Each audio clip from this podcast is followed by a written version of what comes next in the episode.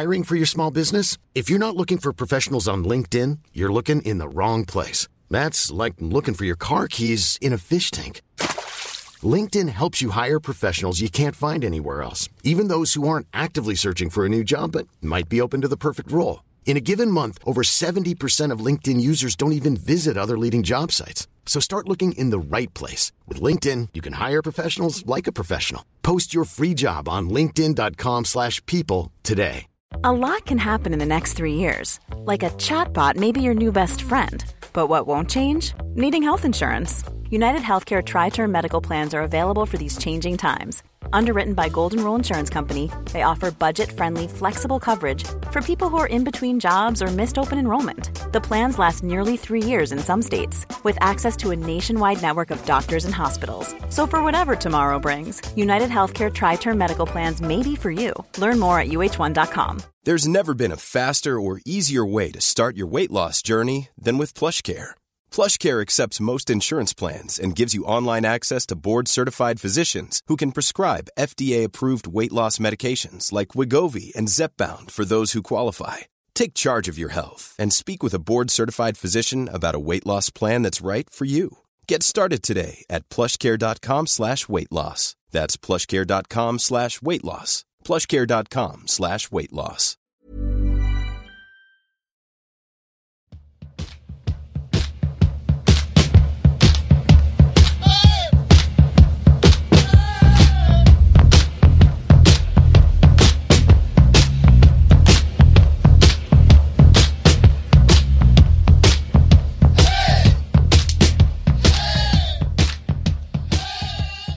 Hej och hallå och välkommen tillbaka till Poddplats H. En podd om hockey i allmänhet, sport i allmänhet, men IF Björklöven i synnerhet.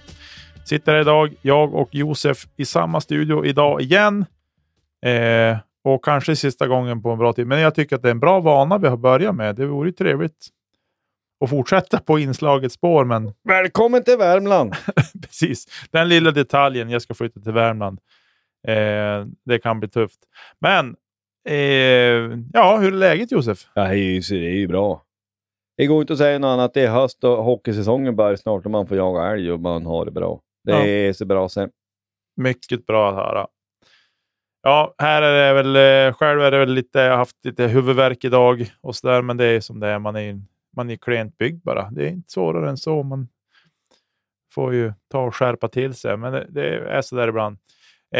I dagens avsnitt stående punkten, Silly. Vi har lite träningsrapporter från Josef vi ska få höra om. Sen har vi, ja men vi ska ju snacka upp det som kommer nu. Nu drar ju serien äntligen igång. Och sådär. Josef har varit på älgjakt med 2 Björklöven-spelare som han såklart vill delge dem. Och sen har vi som alltid lite övrig sport i slutet.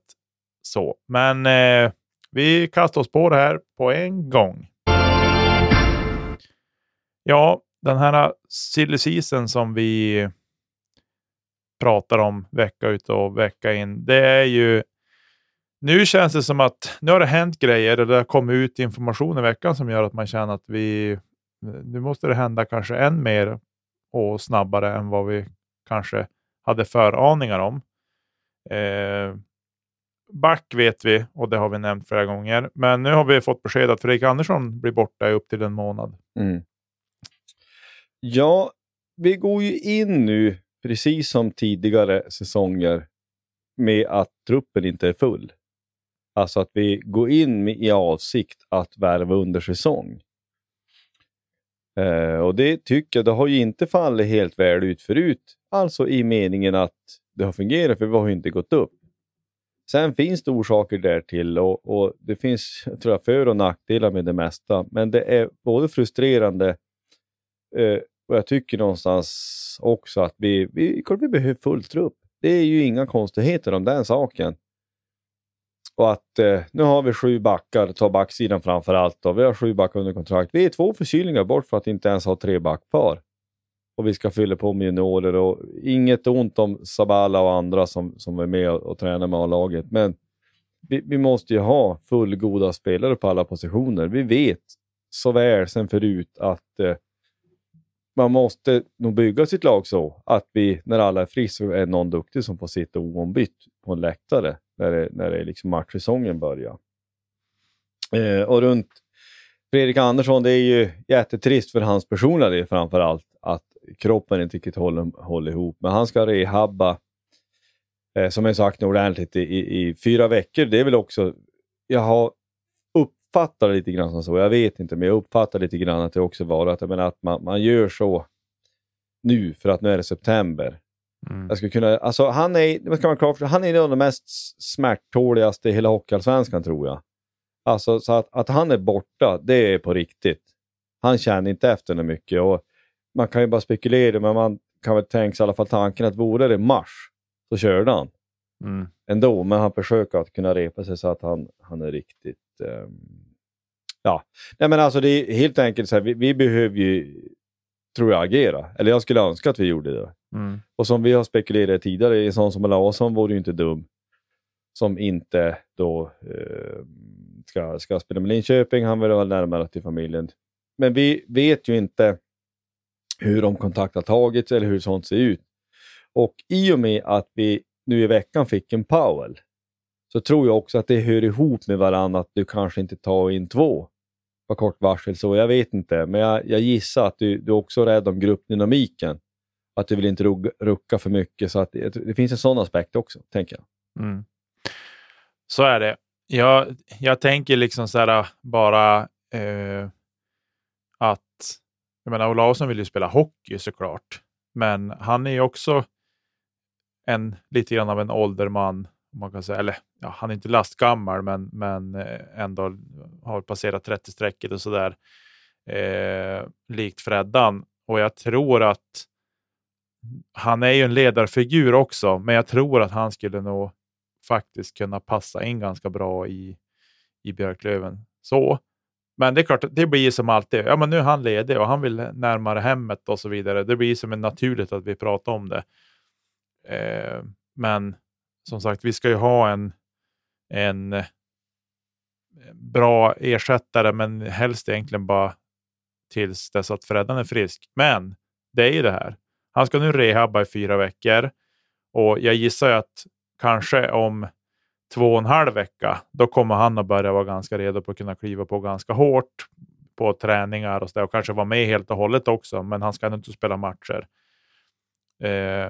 Och jag menar, det kan ju räcka 2 matcher, då får han en ordentlig smäll eller vad som helst. Och det kan ju hända alla spelare, ska sägas, men liksom att han har ju ändå varit frågetecken kring nu på slutet. Nu är det bekräftat att han är skadad, men vad händer efter den här skadeperioden? Det är lite det som man är lite såklart osäker på. Vad kommer att hända? Förutsätter man bara han kommer att vara 100% frisk och sen kör han och kommer att hålla över jul av det. Det är det vi inte vet. Nej, det är precis som du säger. Det är inte givet. Varje enskild spelare kan ju vara borta för säsongen. Varje enskild närkamp. Mm. Men det är inte det vi pratar om, utan jag håller med dig i meningen att han är inte superung, precis som ett antal andra. Att det tar lite längre tid att rehabba sig. Mm. Men som sagt, han tränar stenhårt. Han är ute i samband med varje träning mer eller mindre och känner sig för. Så att det är inte så att han skjutsas runt på rullstolen någonstans. Så att det är något sånt. Men det i sak så håller jag med att visste man, vilket du inte vet, men om man hade förhoppningen att ja, men nu är lite rehab och sen så är han fit för fight resten av säsongen om inget annat oförutsett inträffar. Men riktigt så enkelt är det ju inte. Han har haft lite skadehistorik förut någonstans. Alla spelare kan skada sig, men jag tror att de som följer Björklöven vet exakt vad vi menar. Visste vi att ja, men nu är det någon tumme som ska läka som man var av eller någonting, men det är inte så på det sättet. Det är någon upper body som har kommunicerats. Så att det är lite diffust så. Nej, men vi behöver ha en kroppar. Sen så säger man ju inte att Niklas Olausson, han är lösningen på alla Björklövens problem. Han är född 86, så han är ju ingen ungdom. Nej. Men han är en kompetent och duktig spelare. Men ja, vi går in i säsong med tanken, eller med förutsättning att alla måste vara frisk. Mm. Mer eller mindre. Vi är väldigt skadekänsliga nu. mot för att vi inte ens kan spela med fullt lag, och det är ju inte bra. Mm. Nej, så är det. Och sen det här med backfrågan, så har ju Kente kommunicerat, ja men det finns inte jättemycket att plocka av just nu. Kamperna börjar väl närma sig sitt slut, och det liksom, ja men det ska skrivas kontrakt och så vidare, och spelare ska fundera och bestämma sig och sådär. Så det är ju, man får lite grann känslan, ja men det kanske inte blir någonting nu, det kanske blir något i november också. Och jag känner så här rent truppmässigt, precis som du säger, det är 2 förkylningar bort, så är vi tunt underlag en eller 2 eller 3 matcher, eller vad det kan handla om. Det som är ett annat bekymmer i det här, det är ju just det här med att vi är för få kroppar, och att det blir inte tävling på riktigt på något sätt för backarna. De är professionella idrottsmän, absolut. Men det är ändå det här att krypas, det kommer ju att krypas in ändå. Jag behöver inte ta det där extra skäret, jag behöver inte göra allt, för jag kommer att få spela ändå. Alltså, jag kanske är ful som säger det, men det blir att du plockar bort ett tävlingsmoment, för att de vet att jag kommer att få spela oavsett. Ja, men då kommer åtminstone med 7 backar under kontrakt. Vi har ju kört senaste säsongerna med 7 backar ombytta per match. Det innebär ju att alla kommer vara ombytt. Mm. Och sen är mycket man får spela eller inte, men att du, för att bli uttagen i matchtruppen, så krävs det enbart att du är frisk. Mm. Är ju inte riktigt superbra. Nej, men dels det. Man tappar den här tävlandet, och sen är det också det liksom, tappar du tävlandet, då är du inte lika kanske påslagen heller när du ska spela på det sättet, och på så vis så blir man också då känsligare för att, ja men då säger jag, ja men vi spelar tredje backparet vartannat byte. Alltså de får sitta ett snurr på backarna. Då spelar de första 2 backparen mer. Och så går någon sönder. Alltså det blir så många aspekter i det här som gör att vi måste ha in fler kroppar i truppen. Och vi måste vara... Alltså det handlar om att man vill få upp tävlingen, och att alla vet att jag måste tävla för att jag ska få spela. Och det sliter ju mer. Spelar vi på 4 backar mer eller mindre till, ja men säg 70% av matchen, ja men då blir det ju slitsamt för dem i längden. Nu kommer det, hela september kommer att gå bra. Det kommer gå bra kanske i oktober också. Men sen kommer vi liksom, ju närmare kommer, så ska allting steppas upp också, för vi ska inte vara bäst nu. Vi ska vara bäst i februari, mars, april. Mm. Liksom. Och, ja men 100%. Nej, men det är så. Det är lite frustrerande att vi går nu in lite grann med samma förutsättningar som i fjol året före. Sen att Kent har varit noga med att truppen är ett levande dokument. Det tycker jag i grunden är en bra inställning. Och jag tycker nog också att, jag menar, att vi tjatar just om Olausson, vi kan lämna just honom, men att med Fredrik Andersson borta, det vore nog bra med en center till. Men att du inte hugger första bästa också för gruppens skull. Mm. Men backsidan är ju en kort, och det har vi vetat länge. Mm. Det är väl det här uttrycket att vi ska, det är att dra det till sin spets, men att låta det bästa bli det möjligas motsats eller möjligas fiende. I värsta fall är det någonstans där vi har hamnat, och det är ju inte bra. Nej. Vi siktar högt och vi siktar på spets. Det är kanske så här också att, men vi behöver som inkroppar att det som är det möjliga just nu kanske är gott nog för ett tag i alla fall. Precis. Ja, men det kan ju vara, det är klart att det är spets vi vill ha in, men det kan ju bli en defensiv gigant vi får in också. Alltså typ en ny Rahimi, fast ett par år yngre och som har mycket erfarenhet och sådär, som kan vara. Och det gör ju i sig också att man kan sprida ut arbetet lite mer ändå över gruppen. Men Rahimi var inte dålig offensivt i fjol, men vi ser han som en defensiv back. Men han var ju bra offensiv. Han hade ju sin liksom poängbästa säsong i fjol. Så att det känns som att jag tror poängen är att vi vill få in fler backar, mest för belastningens skull också, men även då för att skapa lite mer tävling på backsidan framförallt. Ja, men så är det. Och också att ha alternativ om det går trögare för någon. så ja, men då kanske han får träna upp sig några träningar eller någonting. Att ja, men du måste ha utrymme att kunna bänka folk. Ja. Det är väl det, rent krasst är det så. Precis. Ja, vi behöver inte köra fast i... Ja, det blir lite tjatträsk det här. Men liksom... Det, för mig och Josef, det är viktigt att det blir bra för Löven. För det blir roligt för så många människor. Och, jo, men det är så här. Våran ingång. Målet för Björklöven är att gå upp. Vi ska vinna säsongens sista match. Så enkelt är det. Det är liksom klubbens hela målsättning. Alla supportrar, allting. Det är så. Men att förutsättningarna till att göra just det. Ja, men det började när säsongen tog slut i fjol. Mm. Eller i våras. Alltså när vi åkte ut i semin, då började direkt bygget för att skapa förutsättningar för att nästa vår är det vi som vinner säsongens sista match. Mm. Och då påverkar allting som pågår fram till dess. Och då betyder sådana här saker väldigt mycket. Det är ju erfarenheten. Vi vet nu att seriesegern är fullständigt monumental. Garanterar det till seriesegraren som går upp nu igen? Såklart inte. Men Modo vann serien. HV vann serien. Timrå vann serien. Alltså de 3 senaste säsongerna har det varit så. Mm. Så och det kan ju ge en indikation. Och, jag menar, det är bara att ta den senaste. Det säger sig självt att hade vi fått en lättare semi än Djurgården. Jag tycker att vi ska vinna mot Djurgården hur som helst. Det är inte det. Men att Modo var väldigt bekänt utav att ha en lättare resa fram till final. 100%.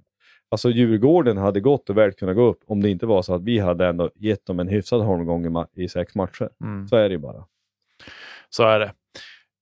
Ja, bra. Då lämnar vi det segmentet och så hoppar vi vidare. Träningsrapport, Josef. Du har ju varit på plats i veckan. Ja, men nu när man är uppe och har samtidigt semester som man också jagar vissa dagar, så då vill man ju passa på att vara lite på plats. För det finns ju, alltså allt i Björklöven gör, liksom crescendot är ju A-lagets matcher. Men det är också intressant tycker jag att också få se vad liksom den dagliga verksamheten, hur den ser ut. Alltså vad gör Björklöven? Alltså vad gör vi som organisation? Vad gör vi som A-lag? Och att både känna ishallslukten och allt det är fantastiskt. Men det blir ju också att man stöter på lite människor. Jag träffar säljchefen som då är från Kristinehamn där jag bor. Det var fantastiskt kul att prata med honom. Man har lite gemensamma bekanta. Och sen så ja, det vart ju så. Den som nu råkar ha nya Kristinehamns-posten, vilket jag tänker att det inte är supermånga lyssnare som har ändå. Men jag var med de kontaktade mig och de skulle ha en artikelserie med olika supportrar för olika lag. Det var någon AIK, fotboll, hockey och så var det. Hade de fått ny som om mig då, att jag gillar Björklöven, så de gjorde ett litet reportage om det. Då pratade vi lite om sånt och liksom allt ifrån, ja men lite runt klubben. Man var på hockeyskoj, träffar man Grönberg och Kent. Man pratar inte mycket så, men lite grann. Att man kan åtminstone hälsa och hör sig för. Och det är ju till exempel runt... Vi har ju ingen punkt om ishallsfrågan. Men det är likväl så här att ja, men tar man rent krasst i siffror, för vi vill gå upp. Vi vill ha ekonomi. Ja, men då är ju ishallen en jätteviktig del i det för att skapa liksom mervärde för besökare och för supportrar. Och mycket över sig ståplatsfolk, de har stått det jämt. Eller många som har haft årskort. Det finns en snubbe som är på mycket träning. Han hade ju sitt årskort, var det 64? Han har haft årskort sedan 1964. Han har sett på mycket Björklöven-matcher som helst. Och det är ju en inkomst. Men det är ju, pengarna ligger också mycket i de som vill äta tillsammans i samband med hockey. De som vill alltså på den så göra det som en grej. Jag är ju inte där. Jag tror inte att du heller är det. Och vi säger inte att vi är mer eller andra eller bättre supportrar. Det är bara att konstatera att kan vi ha... Det är väl mellan 100 och 200 matgäster tror jag. Som vi rimligen kan ha. Och vi jämför oss inte med SL-klubben. Men Färjestad som ett exempel. De kan ha 1000 på en hemmamatch. Tror jag det var. Det säger sig självt att de 800 fler de kan ha. Det är ganska mycket pengar. Sett på 25-28 hemmamatcher vad det nu blir. Mm. Det är stor skillnad och så mycket som man nu älskar ladan, nu bor ju inte jag ens här. Så jag ser ju få hemmamatcher, så. Men det blir någonstans att jag fattar att min hjärna och mitt hjärta säger två skilda saker. Så med det sagt, det är ju intressant. knyta ihop det med träningar. Och sen är det några som ofta är där. Det är ju roligt att höra, prata med sådana som är initierade, som på något sätt över tid kan se skillnad på, jag menar, allt ifrån olika tränare som har kommit och gått. Men jag tycker att det har sett skillnad ut bara över sig förra veckan där jag gick på några träningar och den här, att det har steppats upp. Alltså intensiteten har ökat. Man märker att men det är närmare match. I tisdags då kom Powell och gjorde sin första träning. Jag tycker att det var direkt skillnad. Det steppades upp. Liksom att det var bättre tempo. Det var bättre intensitet. Det var ju till och med någon liten skärmlytsning som det ska vara. Att du ska kunna bli irriterad på match också. Det var Majer, han klev in hårt på Kronor. Helt riktigt. Och på något sätt det var lite, ja, och sen så, ja, de kramar om varandra efter träning och det är inget bråk om den saken. Men att det är så det ska vara. Så att träningsrapporter övrigt, det flyter liksom ihop vad de gör. Alla moment, de har ju liksom ganska obligatoriska uppvärmningsövningar. Så det är alltid 3 mot 3 mellan blå linjerna till exempel. Så, och det är ju, det är så mycket tävling i de här människorna så det är som att det spelar ingen roll i en uppvärmningsövning, men man vinner ska man göra. Mm. Så är det och det är ju helt riktigt som det ska vara. Men vi kan ju komma in på det som var under onsdagen, tränade man ju powerplay till exempel. Och det var ju, ja, vi kan väl ta det direkt, liksom de powerplay-formationer som Björklöven ställde upp med då var ju enligt följande. Vi har ju 2 stycken PPn då. Ja, vi PP1 Jesper Lindgren, Scott Pooley, Miles Powell, Fredrik Weigel och Nick Schilke. Lycka till! Samtliga boxplay i den här serien. I alla fall känslan på papper är ju så. Du kan ju ta den andra också. PP2 är Jackie Andersson, Nikolaj Meier, Liam Dover Nilsson, Jakob Olofsson och Joel Mustonen. Alltså den träningen jag såg på onsdagen där, det var, första PP var väldigt bra. Och då är det ju intressant att se att men Powell kom in direkt. Han har väl just så pass vänd på dygnet. Mm. Men de levererade och gjorde ju flera mål faktiskt. Det är långt ifrån säkert ska man klart för sig. Framförallt om det nöt powerplay länge på en träning. Det är som att det har den lätt att det bara går neråt och neråt. Det, är liksom det blir sämre och sämre kvalitet. Jag höll på att säga, det är ungefär som när man är övning skjut på helgbana. Till slut, om du bara nöt serie efter serie till slut så blir det inte bättre. Man ska slut när det är roligt. Mm. Jag vet inte om det är en överförbar liknelse i sammanhanget, men lite grann så. Men det var ju, de tränade både 5-4, 5-3. Och 5-3, då tycker ju vi att det ska vara mål.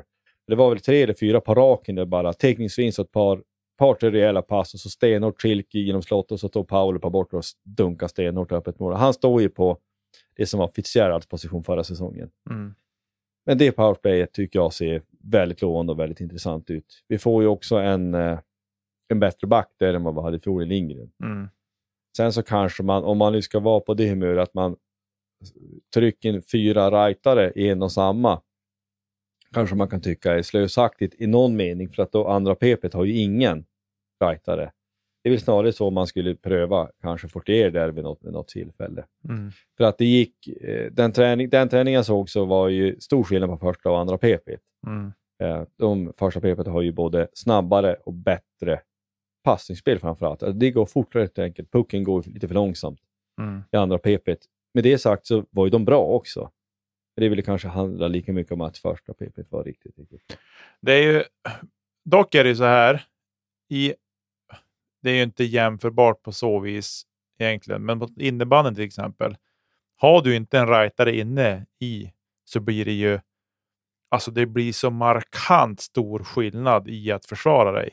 Hur du kan överbelasta på ett helt annat sätt. I hockeyn är det inte riktigt på samma sätt, ska sägas. För jag menar, rent krasst blir det lite så här. Jag menar att vi har den enda leftaren var inne i PP1, det är Weigel.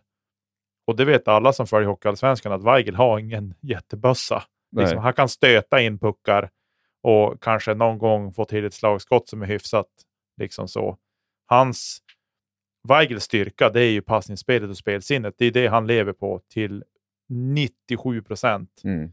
Liksom. Så att, och då blir det som att de skulle lika väl kunna ha 5 rightare inne som alla kan skjuta istället. Det förmodligen skulle det bli samma effekt av det. Men i hockeyn så är det inte lika känsligt på så vis. Man kan försvara på ett lite annorlunda sätt, men det blir ändå liksom inte fullt ut som det blir innebanden. För då kan du stänga den helt och hållet i princip. Där du vet att ja, men de måste över hit för att kunna komma till ett direkt avslut. Det går inte annars. Så det där är ju lite intressant. Men samtidigt tycker jag så här. Bägge PP-formationerna innehåller ju kvalitet. Ja. Och ruskigt bra kvalitet. Alltså vi har ju egentligen det enda frågetecknet och för mig det är Jakob Andersson. Ja.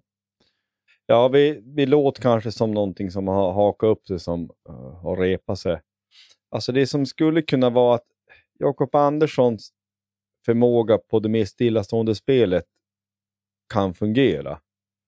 Alltså det är när det går för fort som det blir besvärligt för honom. Framförallt tycker jag.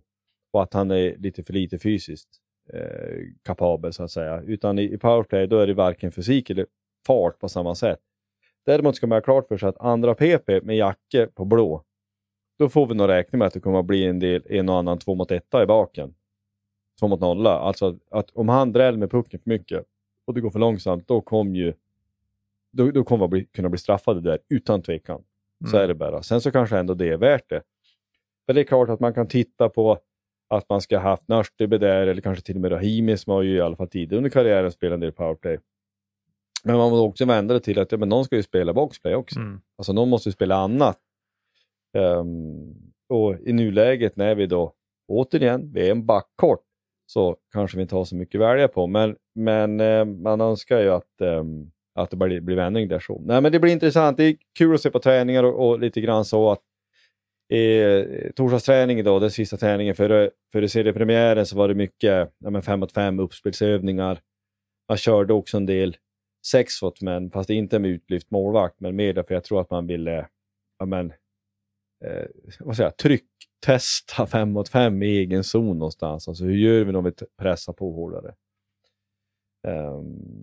Nej, men det är roligt att se och det är vansinnigt roligt att serien börjar. Det går ju inte att tala om så roligt det är. Mm. Precis. Serien drar igång nu. Otroligt. Ikväll, ni som lyssnar på det här på fredag. Djurgården borta på Hovet. Matchstart 20:30 på det här som kallas då Superfredag. Och det konceptet så det är ju det är lite grann av en vattendelare. En del gillar det och en del gillar det inte.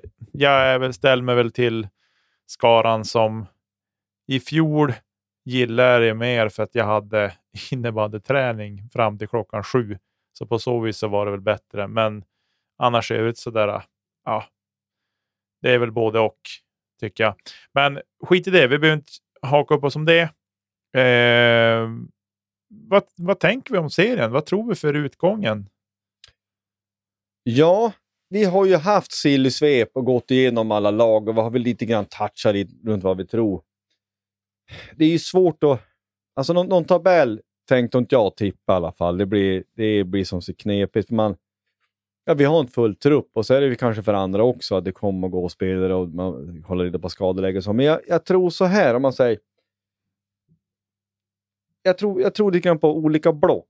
Jag tror på ett tätt block med 4 lag. Jag tror Brynäs, Björklöven, Djurgården och Södertälje är liksom de som kommer utkristallisera sig som topp 4. Det tror jag. Vi har pratat tidigare om att seriesegern är viktig. Jag tror definitivt Björklöven kan ha häng på att ta serien. Det tror jag. Men Brynäs bör... Att inte se Brynäs som favoriter, att både vinna serien och gå upp, det tycker jag blir dumt. Det är inte säkert, alltså Björklöven har alla chanser, men Brynäs måste se till deras trupp och se till att de har mer pengar än alla andra. Måste se som favoriter, det tycker jag. Det är helt orimligt. Något annat. Djurgården har fördelen att man på något konstigt sätt i någon mening slår i underläge. Södertälje har värvat bra. Så det är ett toppblock. Jag tror också på någon slags mittblock också. Då såklart, alltså toppblock, mittblock och botten, eller under halvan. Och då blir det att om man tar de 4 i det översta blocket så blir det ju 5 vardera. Jag tror väl ungefär så här att mittblocket kan bestå av Mora, Västerås, Karlskoga, Nybro, AIK. Nybro, nykomling kan någon tänka. Ja, men jag tycker att de har värvat bra, framförallt Samuelsson. Det är den bästa värvningen de gör. i min mening. Vad tänkte du runt de här, om man tar de här två bolagen, topp och mitten? Ja, jag tänker väl att till stora delar så det är lite så här, Södertälje har värvat bra, inget snack om saken, men Västerås, ja, de är ju också sådär inte att räkna bort. Så jag har väl satt in dem i parentes att kunna vara där topp 4 och att SSK kanske hamnar utanför topp 4 då. Att det är den eventuella skillnaden. Men annars är det så, jag måste säga att jag håller med dig väldigt mycket. Jag tycker att det där ser ut som en vettig fördelning så. För om man då tittar liksom på den undre halvan, bottenlagerna där, Östersund, Almtuna, Tingsryd, Västervik och Kalmar, så då blir det lite så här, vilket av de lagerna skulle slå sig in i mittenblocket? Ja, jag säger att det är inget. Nej, alltså av de här undre 5 som du nu nämnde här, jag tror att det är Tingsryd, Västervik och Kalmar. De tre kommer ju att få slåss för sin överlevnad, framförallt de tre. Det handlar om att de mesta av de tre kommer att på något vis försöka krångla sig ur så att de inte behöver bli något playout och så. Mm. Precis. Men det skulle kunna vara Östersund. Men det är det här sophomore-året. Sophomore, alltså det andra året kan bli svårt. Jag tycker också de har värvat ganska bra. Mm. Kan jag tycka. Men konkurrensen är hård också. Så det är inte så lätt. Nej, det är ju så. Östersund är ju ett lag som man undrar nu ändå. Alltså jag ställer mig... De gjorde det bra i fjol och det är frågan om de kan bygga vidare och bli bättre eller om det blir liksom, ja men vi löste det i fjol, vi löste det i år igen. Att det kan bli en sån grej, att det liksom blir lite för försiktigt så. Men det ska bli kul att följa. Jag tycker att såhär, nu SHL har dragit igång och det är ju många som tycker att det är superhäftigt. Jag har sett någon match och där, men jag känner ändå att säsongen är inte igång ordentligt än. Det fattas någonting och det är just för att Hockeyallsvenskan inte har dragit igång och det händer mycket där. Inte för att man ser så väldigt mycket matcher utanför Björklövens matcher, utan mer det här, jag tycker att det är intressant att följa resultat och följa tabelläge och sådana saker. Och vilka spelare som sticker ut kanske och lite sådär. Men jag kan inte understryka mer hur viktigt det är för Björklöven att vi får en bra och jämn säsong. Alltså jag kan ta förluster, men jag vill inte att det ska bli i sjok. Så, utan någon förlust här och där liksom kan man ta och så sen får man bara gasa på. Ja. Och det ska bli intressant. Vi har börjar med 2 på Hovet. En arena som... nu har jag sett en del segrade, men jag har sett också förluster som inte är något roligt. Mm. Ja, vi förlorade väl första borta mot AIK i fjol också. Om jag inte missminner. Ja, ursäkta. William Eriksson smälte in i powerplay det första han gjorde. Man tänkte, det var ju typiskt. Sen gick väl han målös på länge. Det stämmer. Jag menar, om man tar... Jag knyter upp det jag skulle säga. Alltså Östersund tycker jag gärna har ett för bra lag för att överhuvudtaget hamna i en bottenstrid. Almtuna stora uppsida i Robert Kimby. Mm. Duktig ledare som kan knyta ihop och dra det bästa för sina spelare. Men jag håller med dig. Jag hoppas att vi kan vara... Alltså att vår lägsta nivå är så pass hög så att vi behöver inte oroas för att vi ska dra liksom en 4-5 torsk per rake. Det tror jag inte ska behöva hända. Jag hoppas inte i alla fall. Nej. Precis. Nej, men tittar man som Modo i fjol, de var ju en maskin under hela hösten fram till jul. Sen dippar de ju efter jul. Och vi fick ju igång det ordentligt efter jul. Och kröp ju nära. Och var ju bara vi tog en förlust för mycket. Hade vi vunnit den matchen istället så hade vi väl vunnit serien. Ja, men 4 torsk mot Karlskoga. Ja. Tack för kaffet. Ja, det är bara en sån sak. Och det gör ju att man blir... Det här med att inte vara sur över det som är gammalt och gråta över spilld mjölk och allt det där. Det är ju en sån sak som man gör en sån här gång. Men, skit i det. Jag tycker de här blockerna som vi har nu sagt tycker jag väl är rimliga att tänka sig. Något lag hit eller dit kanske kommer att byta plats så, men överlag så tycker jag att det ser bra ut. Det är väl den närmaste tabell vi kommer att lämna ifrån oss. Ja, men lite grann så. Men om jag ställer frågan och säger då, alltså vad behöver hända för att Björklund ska gå upp i vår? Så. Det korta svaret är att vår offensiv måste överglänsa vår defensiv kraftigt. Det är det jag tror behövs. Som det ser ut just nu. Med gällande truppläge. Vi kan inte sitta och spekulera det vi inte vet någonting om vad vi har för spelare och inte. Men som det är just nu så är det det som krävs. Alltså vi måste vara så effektiva framåt så att vi har råd att släppa in 4 bakåt. 5 i värsta fall. Alltså så lite där är vi. Och jag kanske är lite pessimist, men det är det jag tror. Alltså våran offensiv måste vara ruskigt bra. Och helst ruskigt bra tidigt så vi får igång ett momentum att mentaliteten, vinnarmentaliteten börjar vara där liksom, istället för att det ska bli tvivel och sådär. Jag menar, för att dra en parallell till SHL, Frölunda har ju nästan alla experter tippa ska vinna serien och ta SM-guldet. De började väl med en torsk mot Timrå tror jag. Och det var väl allt annat än bra. Det såg inte alls bra ut om jag har förstått det rätt. Jag såg inte matchen själv utan jag bara konstaterade efterhand sådär.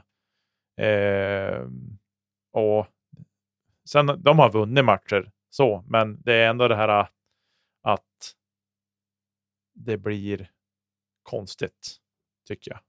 Ja, men alltså jag håller med det där. Nu blir det som att vi bara håller med varandra hela tiden. Men alltså jag är inte ett dugg orolig för våran offensiv så som det ser ut nu. Jag tror att den kommer att vara ruggig. Och när den liksom kuggar i, jacka i och klicka. Jag tror att vi kommer kunna vinna matcher ganska stort för det stycken. Det kommer att bli 6-1 och 7-2 och sådana, det tror jag. Men frågan är ju hur våran defensiv kommer att stå sig. När vi möter, inte minst när vi möter högt stående lag som checkar hårt. Våra backar som kanske då i vissa lägen kan uppfattas som lite långsamma eller som lite, liksom, det här med att kunna boxa ut och få stopp i spelet. Mm. Jag tyckte om träningsmatcherna mot Modo till exempel. Det visade vi, den senare utav dem var vi bra när vi vann. Men det var ju andra matcher där och även mot Timrå som är vänner. Men alltså när de har pucken länge, när vi inte får stopp i spelet, när de får långa anfall, då har vi det jobbigt. Mm. Det är hur vi kan få till dem där, alltså att vi får... Vi kommer ju åka skridskor som tokar. Vi kommer vara snabba. Framförallt våra 2 första linjer. De är inte dugg orolig för så. Eller ja, man kan säga så här. Kan vi säga hur linan ser ut? Det har vi väl... vi kommer in på det sen när vi pratar om matchen med Djurgården. Det har varit lite rörigt här. Men offensiven är inte orolig för. Men det är defensiven med en inte full backsida. Hur vi får till det. Vi är en back. Kanske 2, men framförallt en back ifrån så är det här lagbygget börjar vara komplett. Och träffar vi rätt där, alltså det ska ju in en back, får vi in en kanon där, då tror jag att vi kan bli svåra att tas med. Mm. Med det sagt, det visar oro att laget bygger inte färdigt.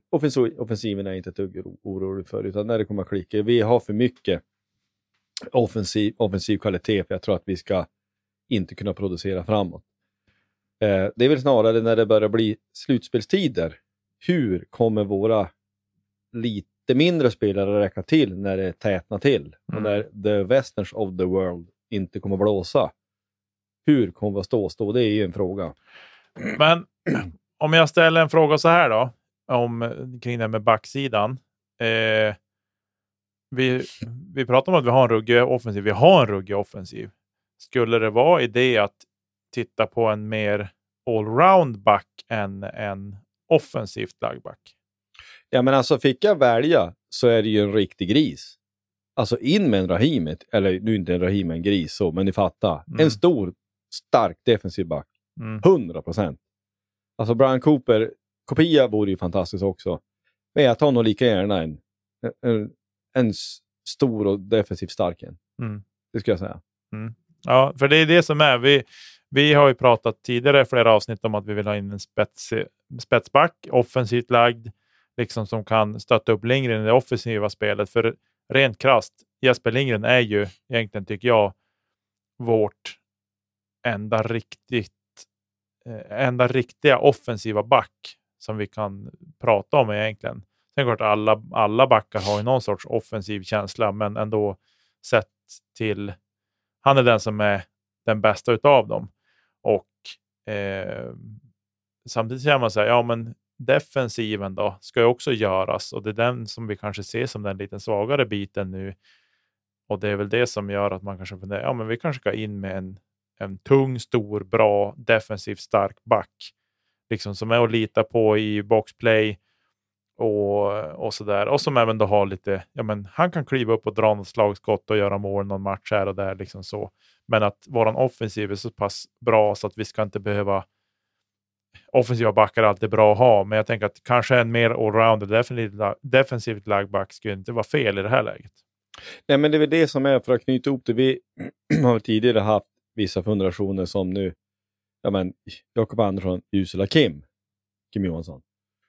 Men får man in en stor defensiv pjäs, ja men då blir det ju också att pinnhålen förändras, att man hamnar på rätt ställe, och då behövs det inte, det är inte lika otroligt viktigt att alla är så defensivt lagda. Då kan man liksom komma runt det genom att de stora backarna och defensiva backarna tar mer ansvar. Att man hamnar lite grann på rätt ställe.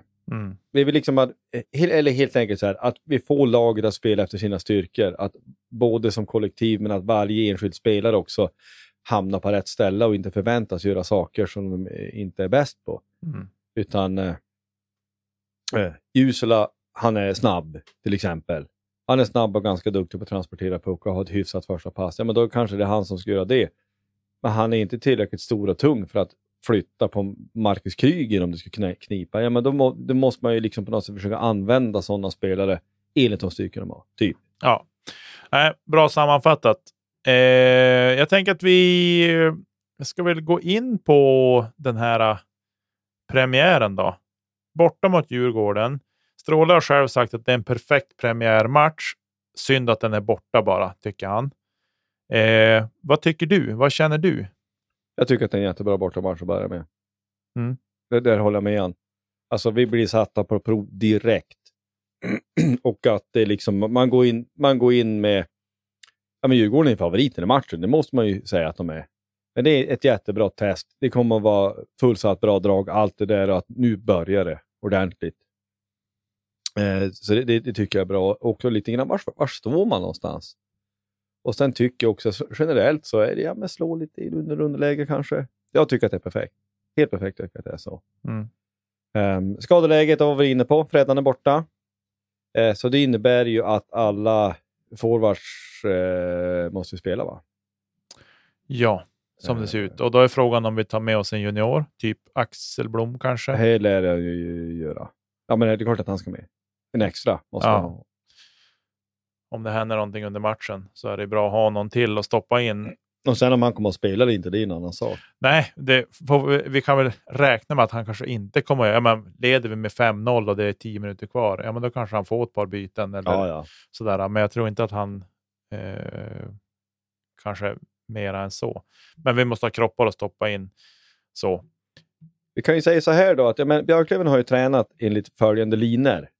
Så får du höra vad du tycker. Alltså Jona är fullständigt given etta. Det är ju ingen snack om det. Melker Thelin har vi nämnt förut. Jag tycker att det är rätt att man ger en chansen. Svårare så är det inte. Det måste vi göra. Han blev draftad som bästa 05 av Sverige.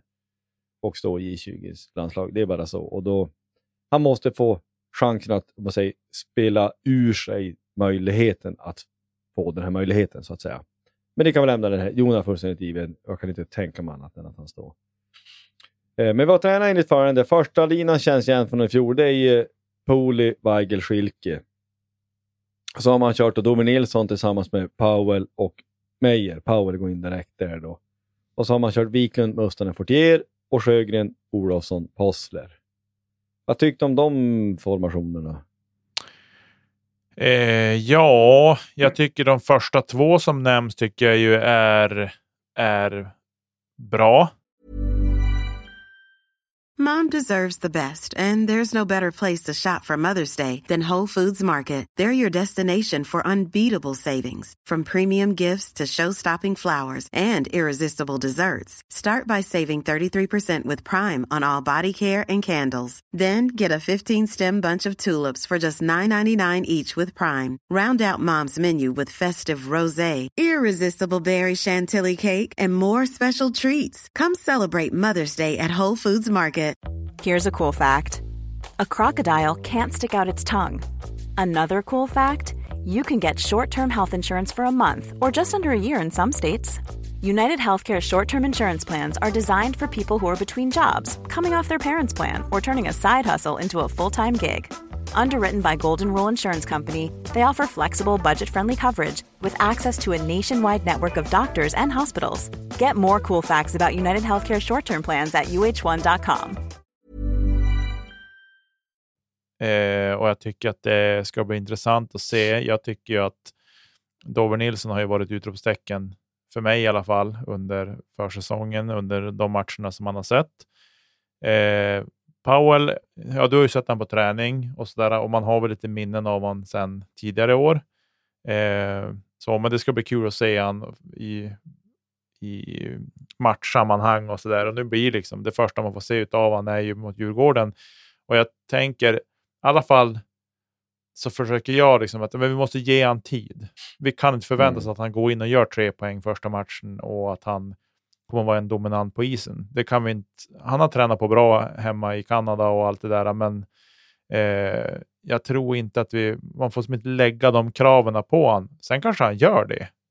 Jag skulle inte förvånas alls om han gör 3 poäng mot Djurgården. Men jag vill ändå liksom att man har liksom att han ska komma in i, han ska lära känna grupp, alltså alla de här grejerna, ja. Liksom sådär. Så att jag tror att gör han det, fantastiskt. Ja, han har kapaciteten till det säkert, men liksom gör han det inte så får det inte bli så här, ja, det är en dålig värvning. Nej, men jag håller med dig. Det är sjukt, jag nästan säger mot mig själv. Jag håller med dig att en viss tid till att akklimatisera sig måste han ju få. Men att folk måste förstå och inse att Powell är spets. Det är till och med superspets i hockeyallsvenskan. Jaha, fjärde line från Oskarshamn. Ja, men du vet, fjärde line i SHL är något annat. Alltså man måste förstå det. Och vi måste komma bort ifrån det också. Du tror att säkert att folk gör det. Att ja, men Oskarshamn, vad är det för något? De tog vår plats och bla bla. Ja, det tycker jag också. Men Oskarshamn, det har ju hänt ganska mycket på ett par år sedan dess. Hur illa man än tycker om den saken. Oskarshamn är inget bottenlag i SHL. Nej. Jag tror inte att de kommer vara i närheten av att vara kvala negativt. Så att det är något helt annat. Powell är grym. Jag tror att han fort blir bortglömd. Men med det sagt, en viss akklimatisering. Alltså, det här hör ihop med förra segmentet. Vad behöver hända för att Björklund ska gå upp? För att de här linjerna ska fungera så är det lite grann så att Dover Nilsson måste kunna lira i det här tempot som är. Alltså när det blir match och när det blir skarpt läge på riktigt. Han leder, han har spelsinne, han har allt. Frågan är om han fixar att spela i den farten. Det är ett frågetecken faktiskt. Ser man liksom på träning så finns potentialen. Men han behöver kanske visa det i match också, skulle jag säga. Och det är inte att vara kritisk, men det finns ett frågetecken där för min del. Ja, det är helt okej. Frågetecken får vi ha. Det jag tänkte säga lite snabbt kring Powell och att han har varit i en lägre rankad kedja, fjärde lina, tredje lina, sådär. Det man ska veta, det har vi pratat om också, att han kanske blev använd fel i Oskarshamn också.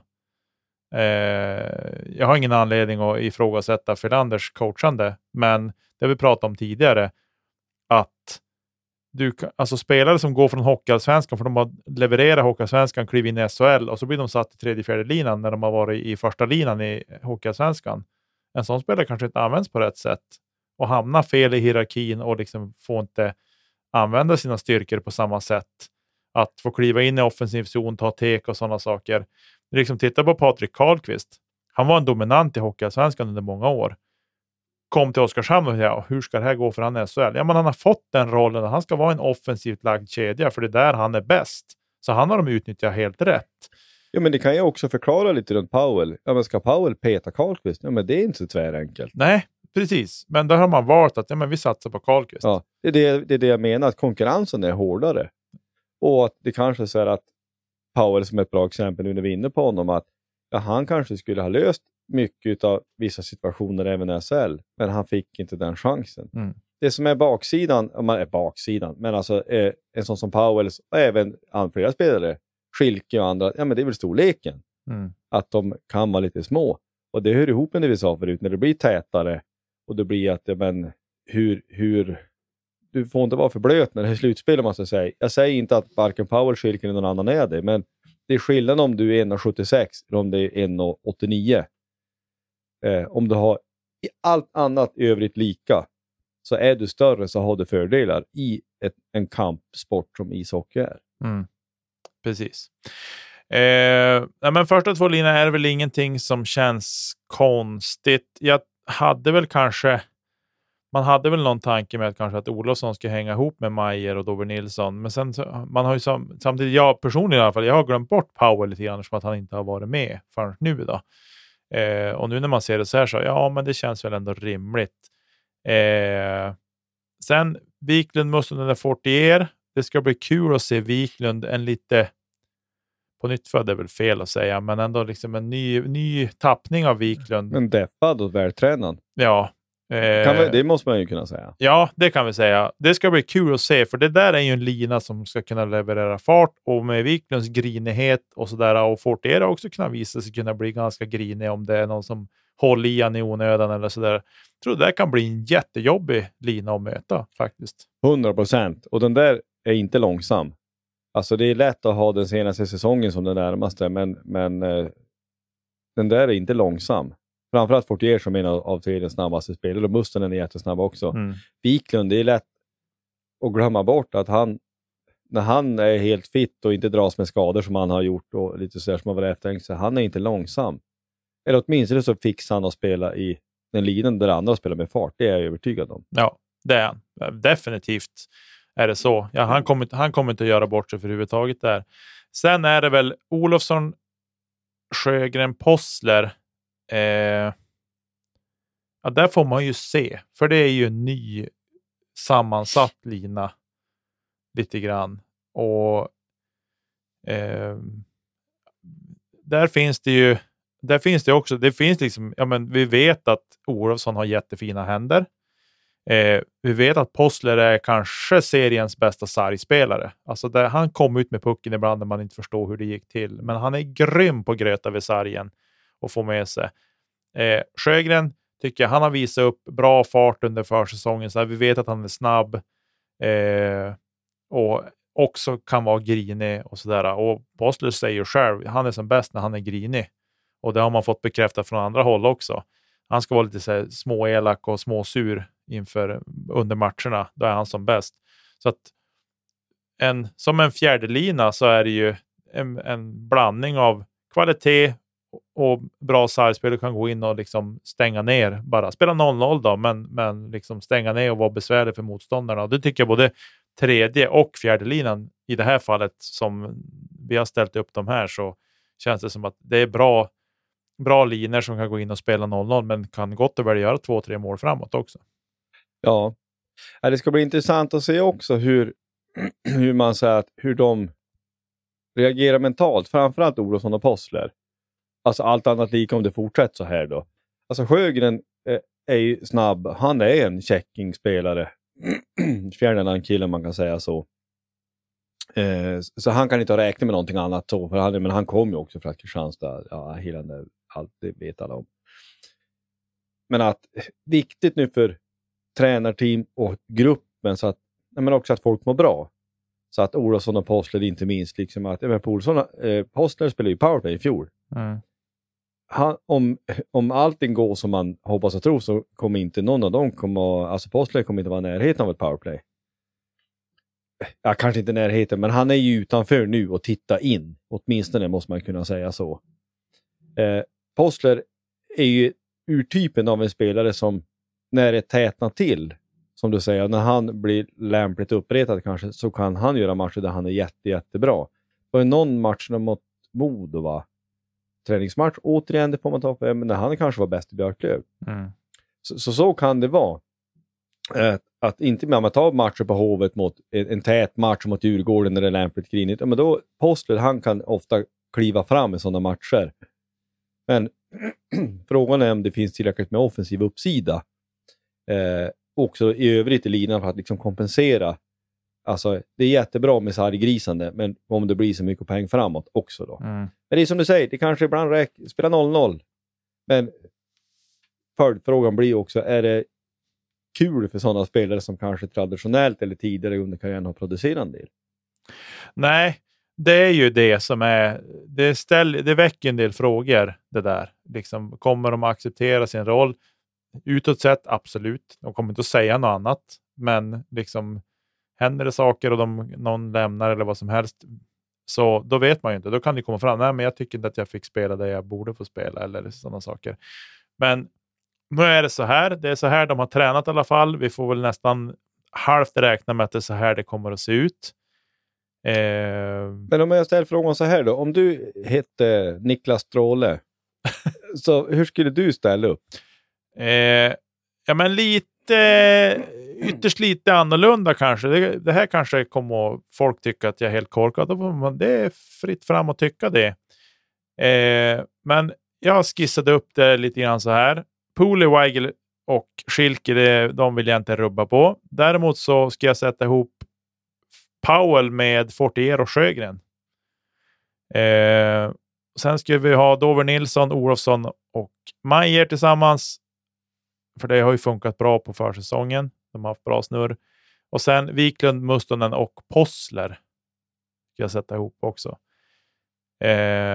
Tänk du då att, som det ibland har resonerats förut, att man skulle säga, sprida ut på alla linjer lite mer alltså. Så då, jag skulle ju som det här för mig blir ju kanske lite mera att ja, men vi får i alla fall 3 linjer som man vet att här finns det poäng, liksom ordentligt med poäng man kan göra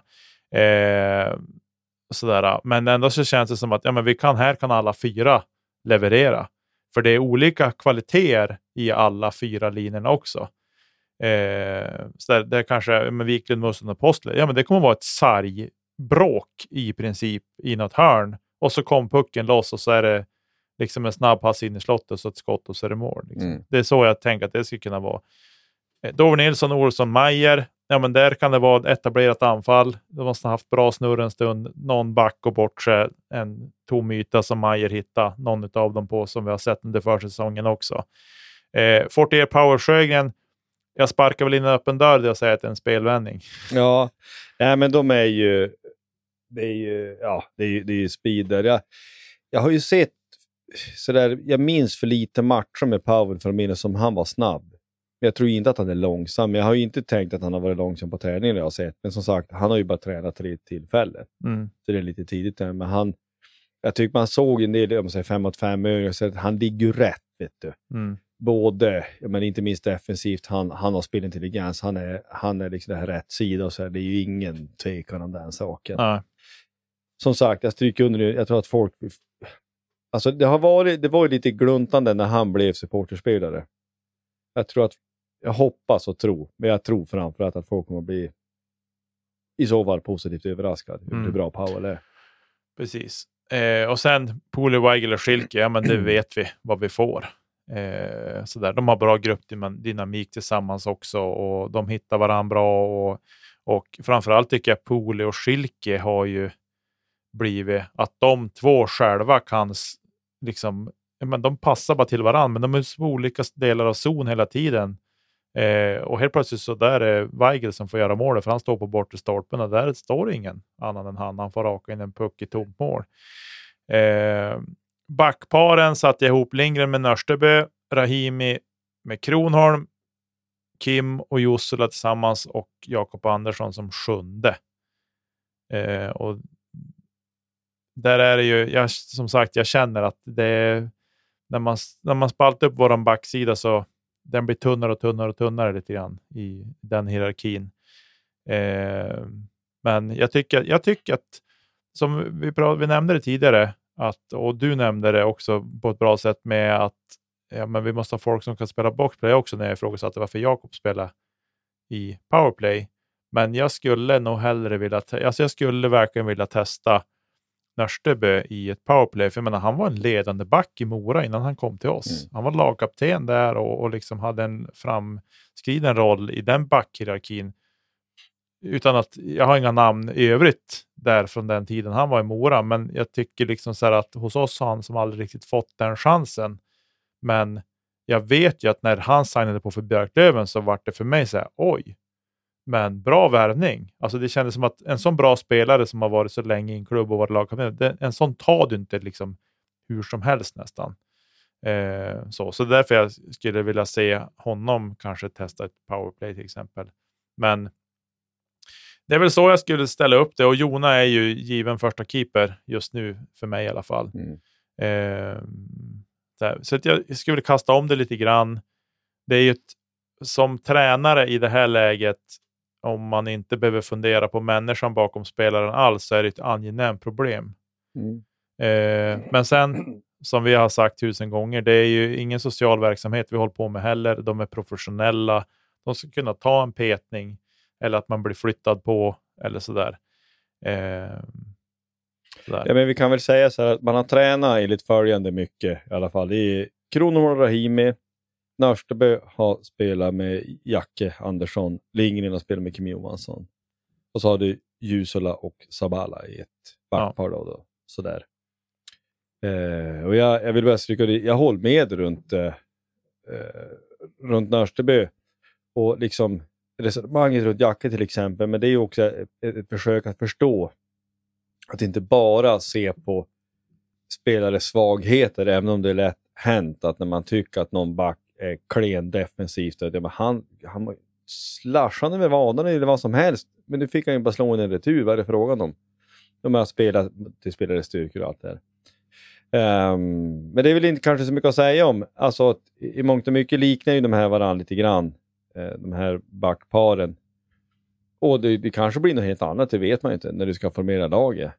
När det liksom match, men vi får väl anta att det kanske då ser ut som så. Och ja, jag vill vad säga det. Vi får väl utgå från att man kommer att köra i alla fall börja matchen ungefär som man har tränat. Men vad säger om Djurgården då? Förutom, man får leta tillbaka i poddarkivet och vad vi har sagt om dem. Men Djurgården har ju låtit meddela att Cameron Schilling, Alexander Falk och Ludvig Hedström har arbetsbefriat. Om nu den här Stoppel citerad rätt, att jag hoppas de försvinner, läste jag. Han verkar sagt det låter ju verkligen. Men i och för sig, rak kommunikation kanske är bra. Så att folk fattar vad de menar. Jag hoppas de försvinner. Ja, det var ju också ett sätt att uttrycka sig på. Ja, typ så. Ordet försvinner fanns det i alla fall. Ja. Nej, men... Cameron Schilling vill jag minnas var väl en stökig rackare, för var det inte han som högg ner Weigel i semifinalserien där? Ja, jag minns inte, så var det säkert. Sådär, men och det är väl han jag av de här som jag reagerar på liksom, att han lämnar. Alexander Falk för dålig koll på, likaså Ludvig Hedström. Men alltså Schilling har väl skadeproblem, va? Kan så vara. Jag tror att det är så. Och sen, det är ju inga hemligheter. Han har ju en jättehög lön också. Ja. Så man vill ju frigöra kapital. Han har väldigt bra betalt. Vet jag. Och det är ju också sparkande öppna där, du fattar väl alla. Men så är det. Men Kalle Odelius är i Nordamerika, vad jag förstår. Och Alexander Ytterell är inte fit for fight. Så att det är ju, men de har ju en ganska stor backsida. Men det är ju inte helt bara rosenskimrande runt Tande Djurgårdens backsida. Men fatta Niklas, matcherna börjar nu. Himmel, så roligt. Ja, jag läste faktiskt om Ytterell. Han är inte jättelångt borta från att spela matcher. Men just nu när vi spelar in det här så verkar väl inte som att han ska spela mot Björklöven i alla fall. Nej, men det ska bli. Alltså det verkligen, jag ser fram emot. Sen är det väl det här med, nu spelar vi väl fredag, onsdag. Det är väl det här som jag tycker att, men alltså allvarligt talat, kan vi sluta upp och ha någon sorts premiäromgång? Ska vi ha ett långt uppehåll? Varför då? Jag tycker att det är helt idiotiskt. Det var SHL likadant. De körde typ torsdag, lördag, uppehåll tisdag och nu idag torsdag så ska de köra igen. Varför? Vad är hela poängen? Nej, men lite jämnare skulle man väl kunna önska. Och jag sa ingenting när den är inte en superfredag. Jag är ju mer gubben här. Gubbkyven. Jag är framförallt, jag ska upp och jaga älg på lördag. Det är uppstigning och samling 06.00 och matchen börjar 8:30. Ja. Gubben vill ju gå lägsen någon gång. Alltså, ja, jag ska inte knära, men det blir lite hela det här konceptet super. Jag är lite skeptisk. Man vill inte att det ska bli tramsigt. Det är väl det. Jag menar, matcherna kommer man ju att titta på, men det är liksom, är det för mycket uppsnack och för mycket runt, och det, om det blir för tramsigt. Det är väl det man inte är liksom lite rädd för.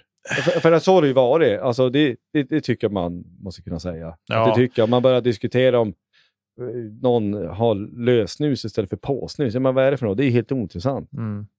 Nej, men jag tycker så här, försnack är väl bra på sitt sätt, men nu liksom verkar det som att ja, men det ska ändå vara reklam och grejer i det här, vilket blir jättekonstigt, speciellt för alltså om du ser matchen rätt och slätt rakt upp och ner på TV4 till exempel. Nu kommer inga hockeyallsvenska matcher visas på TV4 en lördag, men SHL gör ju det. Men än om du tittar på den matchen som går på TV4 Hockey då, som man varit och kallar gamla C-more Hockey då, så är det ju ändå reklam. Det blir så här, men vänta här nu, jag betalar ju för det här, för böfelen. Ja, nej, men det där. Och det är liksom samma sak där med det är ingen kanske ingenting med Superfredag att göra, men sändningen är ju lång. De drar väl igång 17:30 redan tror jag, för matchen som börjar klockan 6. Och sen när den matchen är slut, då hoppar de på och försnacket om ja, men Djurgården Björklöven som börjar 20:30.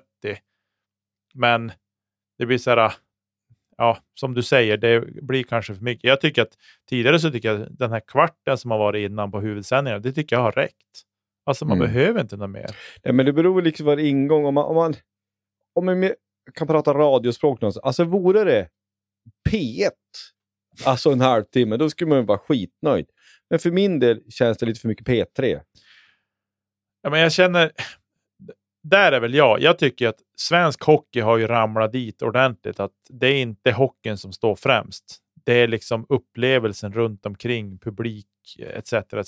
Och sen är det klart, hockeyn är ingenting utan publiken, men man kan göra saker och ting annorlunda tycker jag, så att sporten ändå på något sätt hamnar i det främsta rummet.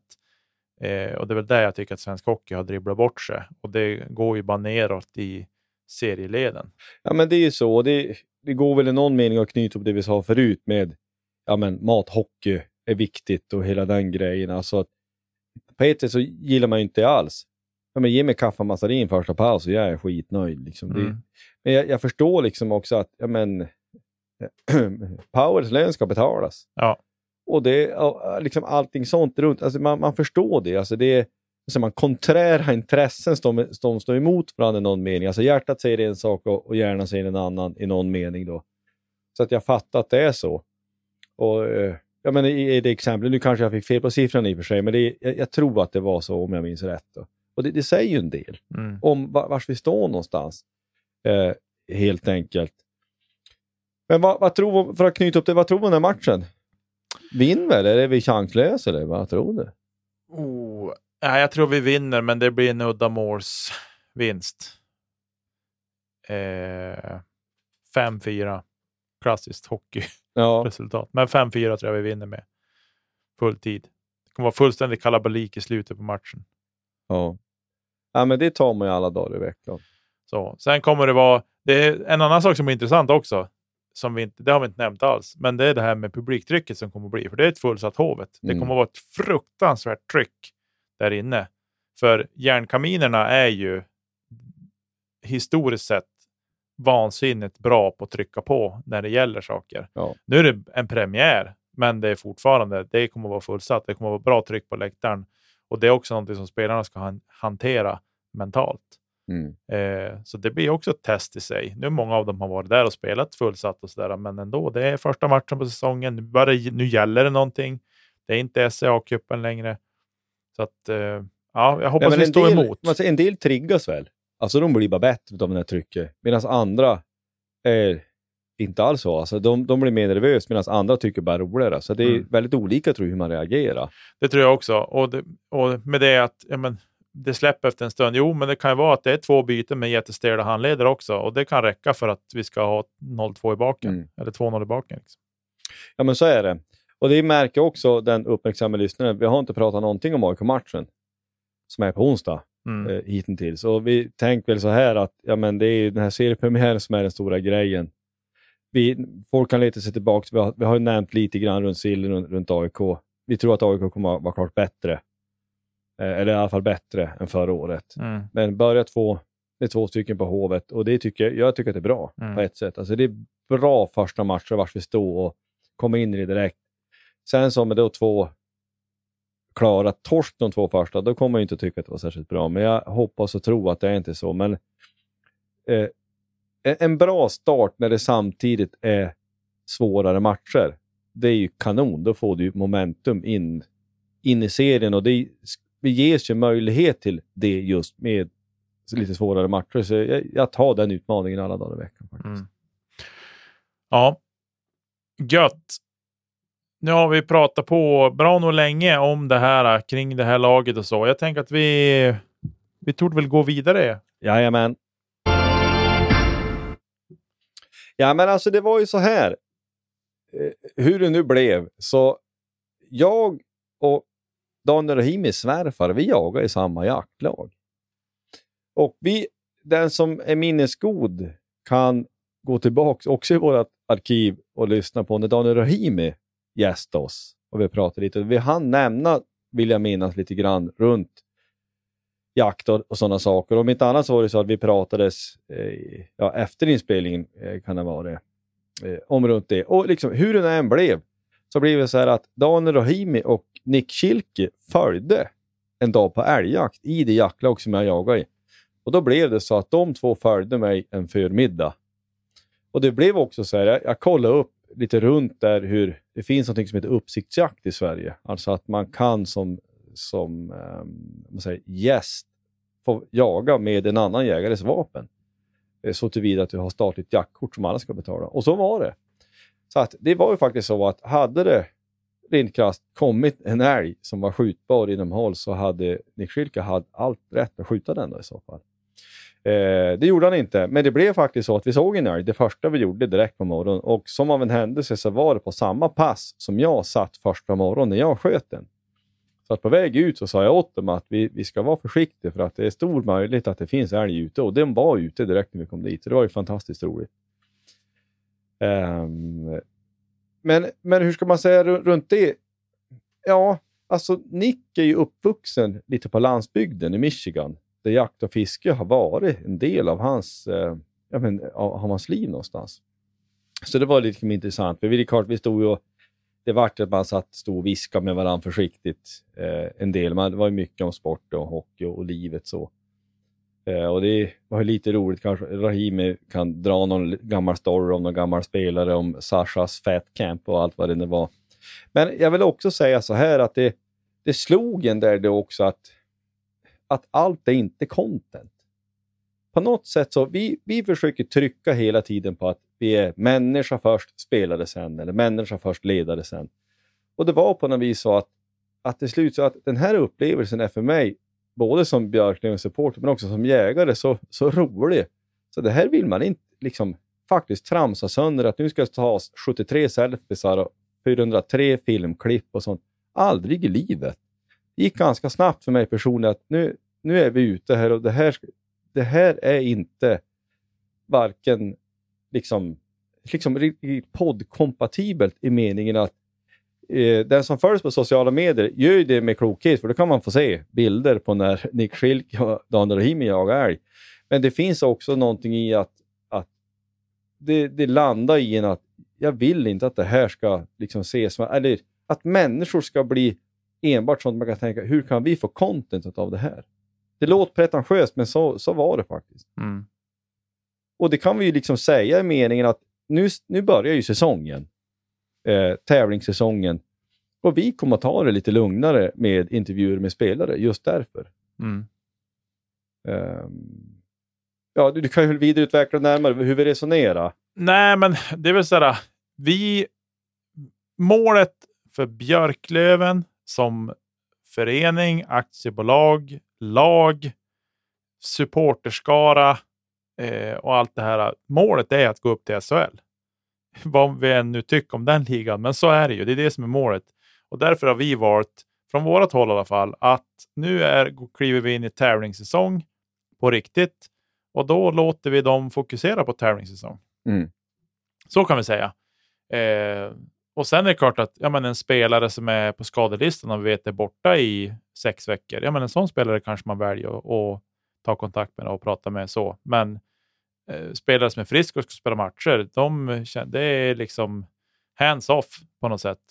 För jag tycker att de ska få fokusera på sitt. Sen är det en del av deras yrke att prata med media. Absolut. Men vi är inte en medieredaktion på det sättet.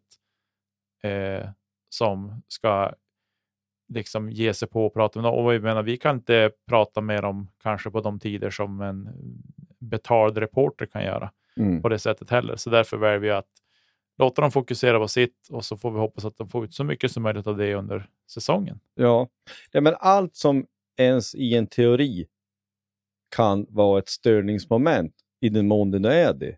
Då tänker jag att alltså, Björklövens sport är alldeles för viktig för att vi på något vis ska tänka i termer av att ja, men, vi vill ha content, om man så säger.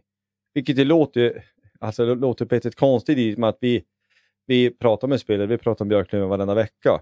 Jag tror att, tänker man efter så tror jag att folk förstår vad vi menar. Det är därför också då till exempel att ja, men när man till och med, ja, men då i mitt fall har fått göra det jag tycker är roligast i hela världen.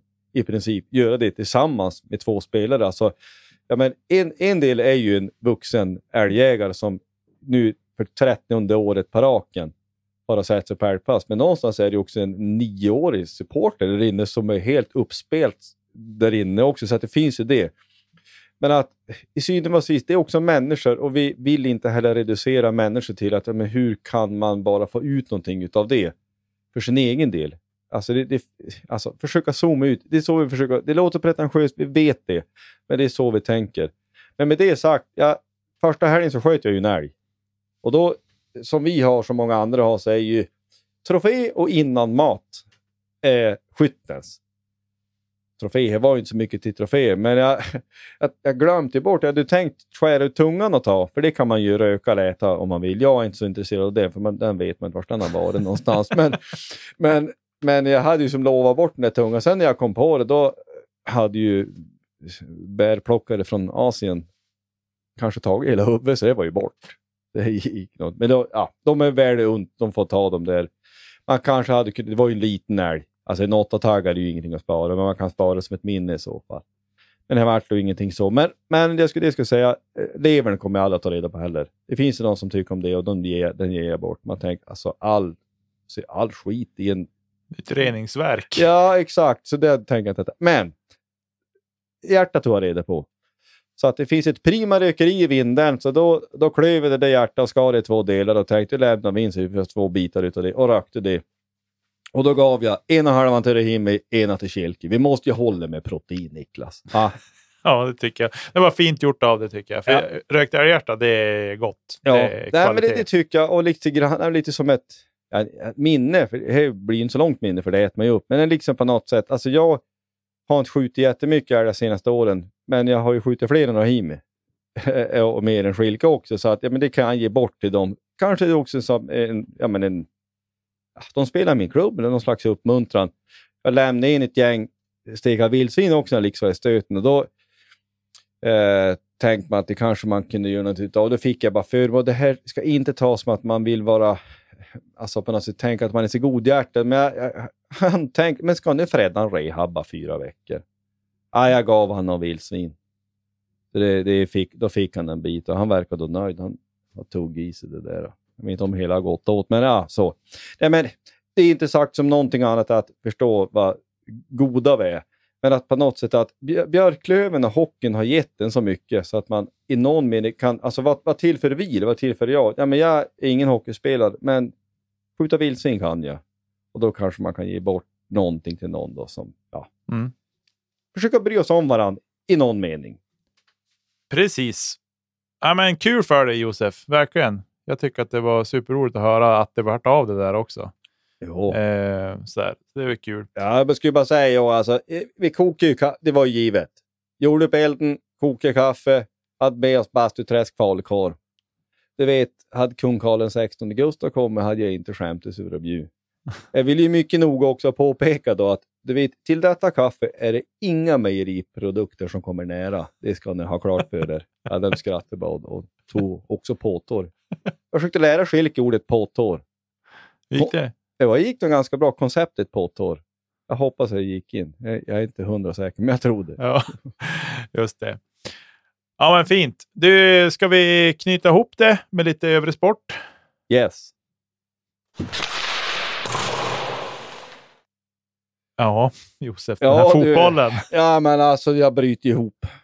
Nu är det ju strid på kniven resten. Degerfors mötte AIK borta på Friends. Torsk 2-0. Nej, det var ju riktigt surt. 2-0 mål är ju något riktigt flytmål. Det tar på någon back och ändrar riktning och så. Sen matchen som sådant är det inte orättvist så. AIK tar ju ledningen ganska tidigt. Fast situation och att man stökant bort det ordentligt. Ett nickmål som är ett bra... Alltså en bra nick eller ett bra avslut. Men sen så tycker jag att Degerfors tar över och ligger på för krysset. Och då är ju den här regeln, och jag förstår att den finns.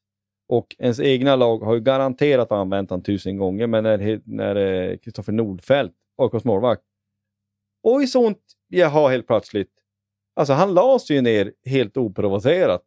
Och så låg han där och så fick de stopp i spelet. De fick liksom, ja men momentum. Svängde lite grann där. De drog ner på tempo. Degerfors låg på där. Jag är ganska säker på att...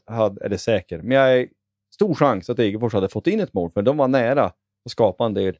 Ja, men de fick någon eller några minuters paus. Där då när han låg ner. Och han hade så ont bak i låret. Oj, oj, oj. Men viss ironi. Nej, men det är ju så. Mm. Det är ju den som reglerna är. Men det var ju lite grann surt. Nu är det väl... Nu i helgen så möter man Malmö hemma. Det är en sån här, men ungefär som vi har, den här supportermatchen där företagen hjälps åt. Det kommer att bli lappluckan som man säger. Det är över 5 000, mellan 5 och 6 000 tar ju stora vallar in. Mm. Det är också för övrigt en följetung utan man måste bygga läktare. Det är ju såna här sjuka regler som fotbollen har angående, ja det är som hockeyn hade tidigare, nu har det luckrats upp lite grann, men alltså du ska ha en viss antal sittplatser under tak och hela den här skiten. Mm. Och det är inte lätt för en liten kommun och ett litet ställe som Degerfors att stöka till med det. Och inte minst nu när du inte egentligen vet vilken serie du ska spela in nästa år. Jag kan tycka att det är så fullständigt bedrövligt. Att, eller slipsar av VIP-gäster och ostronsnittar som är det viktiga. Eller kanske det som händer på plan. Ja, så långt fotbollsallsvenskan. Vad har du att säga? Finns det några diskastning att rapportera om? Nej, det finns det väl inte egentligen så. Det börjar ju som dra ihop sig. Nu i helgen så är det den sista majorn för damerna spelas i helgen. US Women's DGC, alltså US Women's Disc Golf Championship spelas i helgen. Och gubbarna spelar om 2 veckor tror jag det.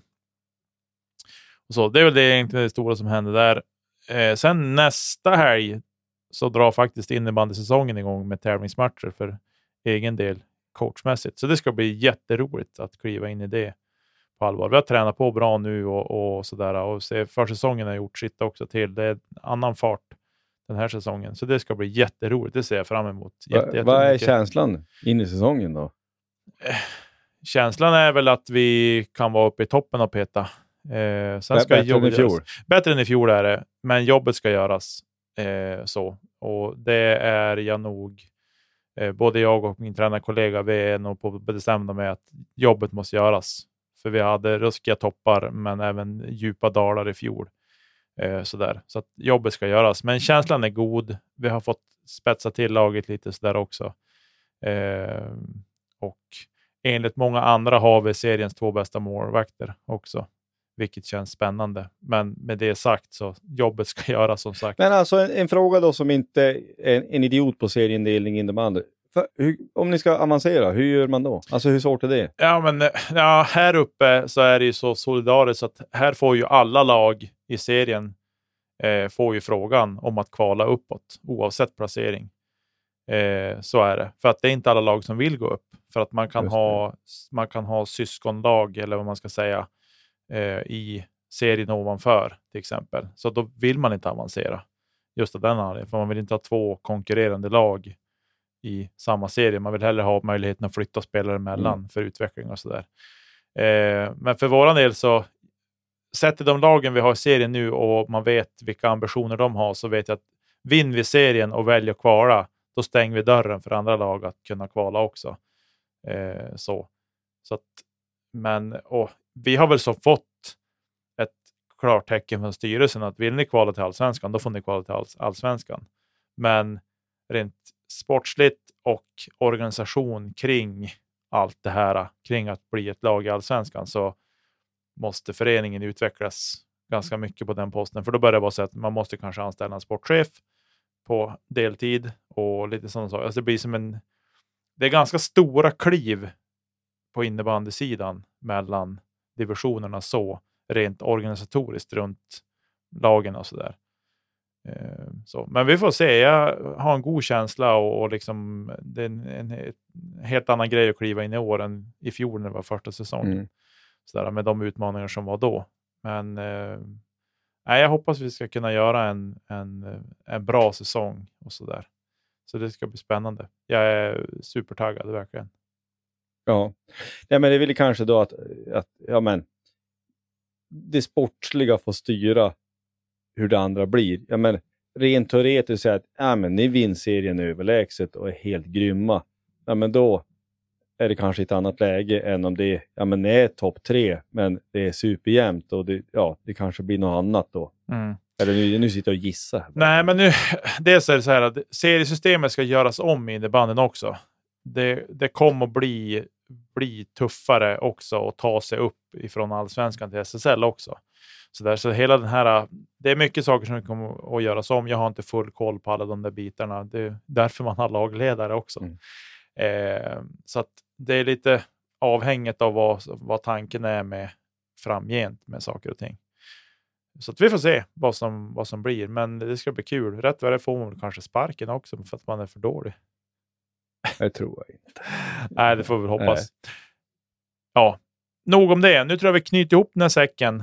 Det tycker jag vi gör. Det finns ju mycket annan sport man kan babbla om. Men det kan vi göra fler gånger. Precis. En annan gång. Ja, hur når vi oss, Josef?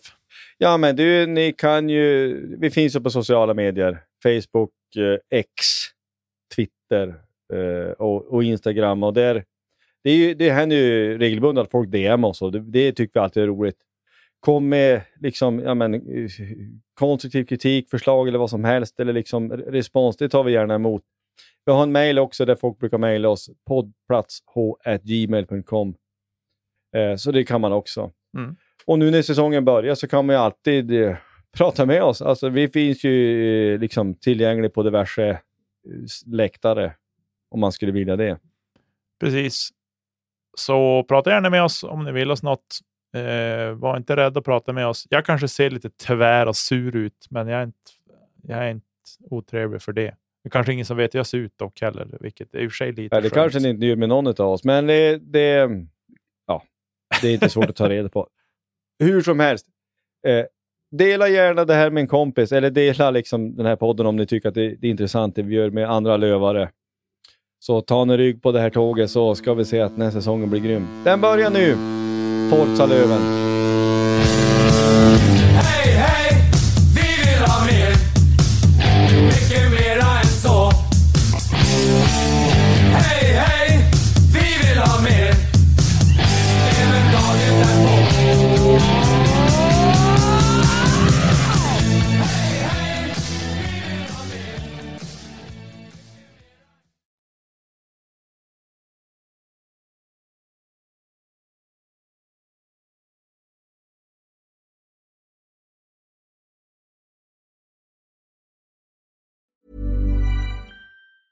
Mom deserves the best, and there's no better place to shop for Mother's Day than Whole Foods Market. They're your destination for unbeatable savings, from premium gifts to show-stopping flowers and irresistible desserts. Start by saving 33% with Prime on all body care and candles. Then get a 15-stem bunch of tulips for just $9.99 each with Prime. Round out Mom's menu with festive rosé, irresistible berry chantilly cake, and more special treats. Come celebrate Mother's Day at Whole Foods Market.